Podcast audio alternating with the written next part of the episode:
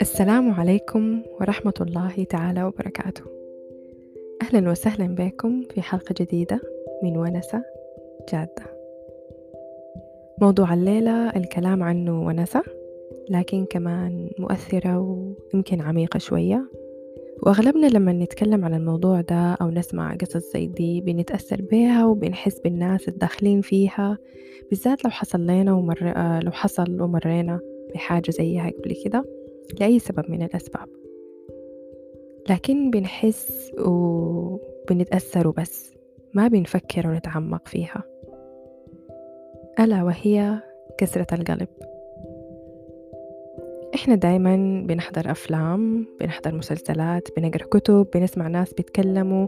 إحنا ذاتنا بتمر علينا قصص زي دي. دايما حوالينا كسرة القلب. بنسمع بيها بنحس بيها نحن كأشخاص بنشوفها في الأفلام وهكذا. أحكي لكم جملة أو موقف من فيلم وقفت عنده شوية وهو اللي خلاني أفكر في الموضوع ده. كنت بحضر في فيلم ومن المشاهد كان في زول واقف في محل عام وبتجي واحدة تتكلم معاه ويعني بعد جملتين كده بس بتقوم بتسأله أنت اللي كسر قلبك منه؟ فهو بيستغرب. بيبدأ يركز معاها ويقول لها أنت كيف عرفتي؟ وكيف عرفتي إنه أنا حاصل لي مشكلة؟ أنا بحاول أدس الموضوع جواي وأظن إنه داسيه كويس. بتقوم بتقول له ما بحس بالقلب المكسور إلا قلب مكسور زيه. هل الجملة دي صح؟ بدأت أفكر كده. هل فعلا ما بحس بالقلب المكسور إلا زول قلبه برضه مكسور؟ أو اتكسر قبل كده؟ وهل في قلب ما اتكسر قبل كده؟ وأنا ما بتكلم عن كسرة القلب من العلاقات العاطفية بل كل العلاقات. أصدقائك أخوانك أمك أبوك علاقتك بحاجة معينة كنت دايرة ما حصلت لك علاقتك مع أستاذك علاقتك مع ربنا. كل أنواع العلاقات مع كل الحاجات اللي في الدنيا ممكن تسبب لنا كسرة قلب. وكسرة قلب من كسرة قلب بتفرق. في كسرة قلب بتكون خفيفة وفي كسرة قلب بتكون قوية شديد وبتقعد معانا لمدة طويلة شديد. وصعب نغفر بعدها. ولو ما حاولنا نتعافى منها ونتشافى منها ممكن تستمر معانا للأبد وتأثر فينا وفي حياتنا للأبد.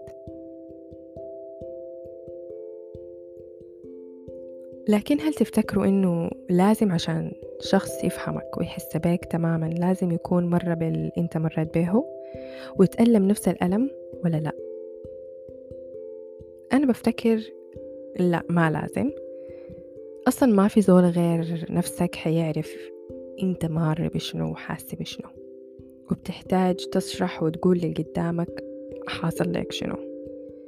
لكن كل ما الزول اللي قدامي حسه ومر بالأنا حاسة بيه كل ما احتمال فهمه وإحساسه بيزيد وكمان ممكن يحس بي بدون ما أتكلم. لكن برضو الزول اللي ما مر بتجربتي ممكن يكون قريب لي ولروحي جدا لدرجة يحس ويفهم أنا مار بشنو أو حاسة بشنو. بس حتى لو زول كان ما قريب مني ومر بالتجربة أو حس الإحساس ممكن جدا يحس بي ويفهمني حتى لو ما بيعرفني. ده طبعا لو ما عامل حاجز بينه وبين إحساسه وكسرة قلبه. ده رأيي. انتو رأيكم شنو في النقطة دي؟ في الأغلب كسرة القلب بتجي من الخزلان في حاجة أو في شخص أو في أمل معين. ودايما لما يحصل لنا وجع أو ألم أو كسرة قلب بنزعل شديد وبنقول كيف الزول الفلاني يعمل فيني كده؟ أو كيف الحاجة الفلانية تحصل لي؟ ونقعد نفتش في أسباب خارجية. وما بنفكر إنه نحن قبل ما الحدث أو الشخص الخارجي ده يخزلنا خزلنا نفسنا أول. الفكرة في إنه أنت خزلت نفسك. خزلتها لما ما أديت قيمتها. خزلتها لما ما طلبت بحقوقها خذلتها لما سكت المرة الأولى والثانية والثالثة وما انتبهت لكسرتها البسيطة وحميتها خذلتها لما ما دافعت عنها ولما ما طبطبت عليها. خذلتها لما ما حميتها. وخليتها مكشوفة وتحت أمر شخص أو أي حاجة تانية. خذلتها لما خليت أي حاجة تانية في الدنيا أهم منها. خذلتها لما ما شفت الحاجة أو الشخص الممكن يدعمها ويقويها وبس ركزت في المكان الغلط. خذلتها لما نسيتها وما اهتميت بيها. وما اعتنيت بيها واهتمامك وعنايتك أديته لحاجة خارجية قبل ما تديه ليها. وبعدين جيت طالبت بالاهتمام من برا. خذلتها لما ما فكرت في احتياجاتها وطموحاتها وتفكيرك كان للآخر. خذلتها لما لما اتوجهت. أول زول لومته كان هي وأول زول حسسته بالذنب كان هي وأول زول شيلته المسؤولية كان هي. خذلتها لما أنت كنت عارف إنه خلاص مفروض تركز في حاجة تانية وما في خير هنا اتمسكتها وأصريت على حسابها وخليتها تصرف كل الطاقة اللي عندها. ولما اتكسرت وكنت محتاج للطاقة كان ما في طاقة باقية.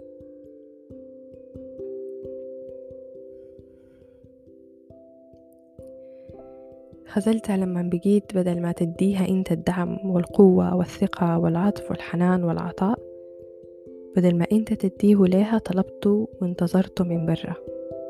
وعلقت كل آمالك برا بدل ما تحب وتشتغل على نفسك. وخنتها بثقتك في شخص تاني وعدم ثقتك فيها. خذلتها لما وقعت وتعبت وتألمت ما وقفت جنبها وطبطبت عليها. قلت لها خلاص حياتنا انتهت. خلاص ما في أمل. أصلا أنت فاشلة أصلا أنت ما بيحصل لك حاجة كويسة أصلا أنت ما حتلقي السعادة والسلام.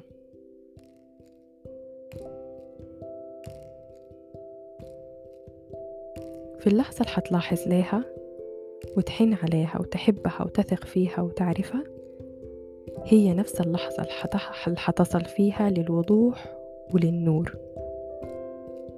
إنه اللي أنت كنت بتعمل فيه ده كله كان ظلم وخذلان لنفسك وأنت محتاج تحب نفسك وتقيف جنبها وتديها الأمل وتدافع عنها قبل ما تطلب الحاجة دي من أي زول تاني.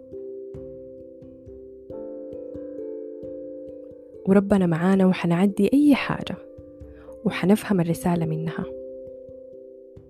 وما يكون بس كلام يكون فعل برضو. ولما تعرف قيمة نفسك وتحميها حيكون صعب إنه زول تاني أو حدث تاني خارجي يكسرك أو يخذلك. وحتكون أنت كافي نفسك بنفسك. والباقي زيادة وخير وبركة. في القلوب الكثيرة كنوز. كسرة القلب والألم ما دايما سببه أو أسبابه واضحة وما دايما السبب الظاهر هو السبب الحقيقي أو السبب الوحيد. في النهاية كله عشان نتعلم وننمو ونرقى للنسخة الأحسن مننا وغالبا في رسالة أكبر. الصوفيين في رحلة بحثهم عن أنفسهم وعن الله بيآمنوا بأنه الحب لا يكتمل إلا بالألم ولكي تولد نفس جديدة يجب أن يكون هناك ألم. عشان نبدأ نتشكل ونتغير للنسخة الجميلة والأرقى من أنفسنا لازم في بعض الأحيان يكون في ألم. زي ما الحديد أو الصلصال عشان يتشكلوا لازم يكون في حرارة. فأكيد واحد من أسباب الكسرة أو الألم ده إنك تكتشف حاجة جديدة عن نفسك وتغير نظرتك أو توضح لك حاجة معينة كنت بتعملها غلط وكانت بتضرك أو توجيه ورسالة من ربنا إنه الطريق ده غلط ما حينفعك أو أو أو. الاحتمالات كثيرة لكن كله عشان نتعلم ونطلع الكنوز الجوانا. ويحسب أنه جرم صغير وفيه انطوى العالم الأكبر. أي حاجة مرتبطة بحاجة. وكلهم مرتبطين بالكون. فركزوا انتبهوا بالذات في الأوقات الصعبة واختاروا إنكم تسمعوا قلبكم وتخلوا الحياة تعيش فيكم. مرة قريت في كتاب وأنا بحاول الحاجة اللي فهمتها من الكتاب أعمل لها تفسير وأدخلها في الموضوع ده إنه كسرات القلب الصغيرة الصغيرة بتترجموا بعد ذاك لعقد في عقلنا الباطن. في حاجات معينة لها علاقة بالحاجات اللي كسرت قلبك أو خزلتك أو ألمتك مخزنة. فلو ما اتشافيت من الألم ده أو من الذكرى دي بتحصل لك زي عقدة أو حاجز من فرص في حياتك أنت لا إراديا بتكون ما قادر تشوفها وما قادر تتعامل معاها بسبب العقدة دي أو بسبب إنها بتذكرك بشنو في, في اللاواعي عندك. فبدل ما تقفلوا على آلامكم وتخزنوها داخلكم أسمحوا لها بالرحيل. هي وكل المشاعر والأحداث السببت لكم عشان تفتحوا وتفضوا المكان لأحداث وفرص ناجحة أنتوا بتستحقوها. ما تقفلوا على روحكم ما تخلوا الكسرة تكفلكم وتعقدكم. الحياة تجارب ونحن خلافتنا في إننا نعيش الحياة بكل تجاربها. وإننا نكتشف أنفسنا ونقرب من ربنا أثناء الرحلة دي. خلوا الكسرة تفتحكم على الحياة أكتر وتفهمكم نفسكم ودواخلكم أكتر.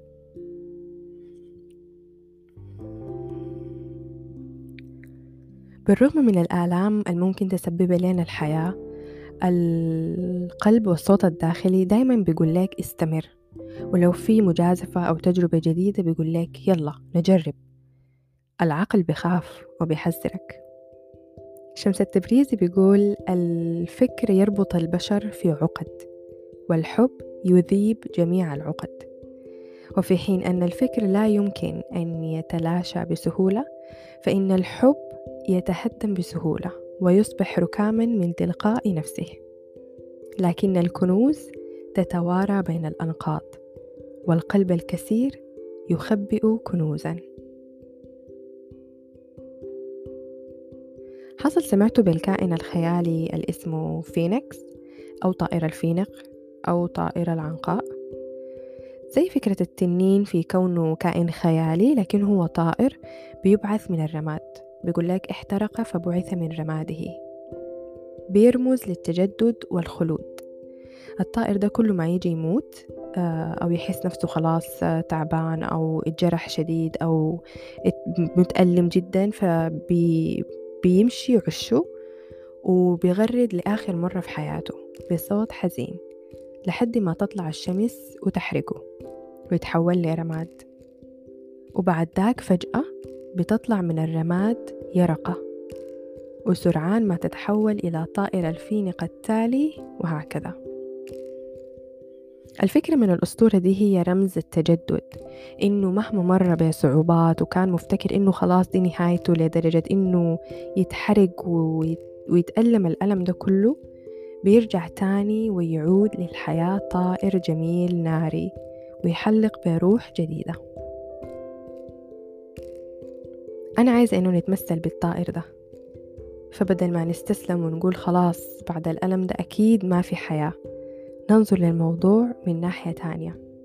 إنه بالرغم من الرماد حنقوم ونحلق تاني. حنقوم وحنكون فاهمين نفسنا وفاهمين رسالتنا أكتر وموجهين قوتنا وطاقتنا صح. المهم إنه نركز ونوعى ونفهم الرسالة من أي وقت صعب بمر علينا ومن أي كسرة قلب بتمر علينا.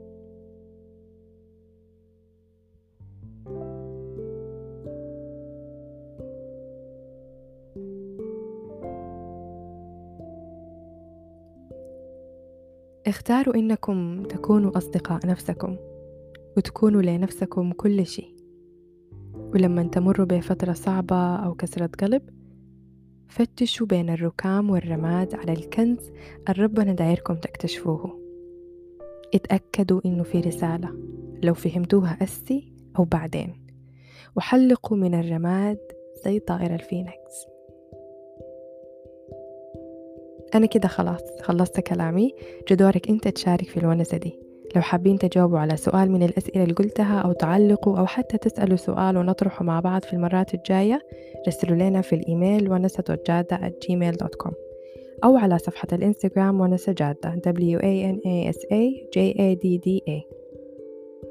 في سلسلة عبر عن نفسك الليلة ما حيكون سؤال لكن عايزاكم تشاركوني وتشاركوا الناس وأول حاجة تشاركوا نفسكم قصة من قصص كسرة القلب اللي حصلت لكم وكيف قدرتوا من رماد التجربة تنمو وتحلقوا تاني زي طائر الفينيكس. أو أي قصة تحققت لك فيها آية إن مع العسر يسرا. وعايزاكم كلكم تحاولوا تجاوبوا عشان لما زول يسمع قصة زي قصته أو قصة قريبة منها بتساعده في رحلته وتجربته وبحس إنه آه أنا ما براي. شاركوني قصصكم في ال comments مع باقي الناس أو في ال DM وأنا حجمع الإجابات كلها زائد إجابتي أنا عن السؤال وحشارككم في حلقة إضافية. يلا فكروا وروني. انتظروني الأسبوع الجاي. أنا آية كنت معاكم في ونسة جادة. شكرا جدا لاستماعكم وزي ما بقول لكم كل مرة فكروا وتدبروا ولا تكتفوا بما يقال.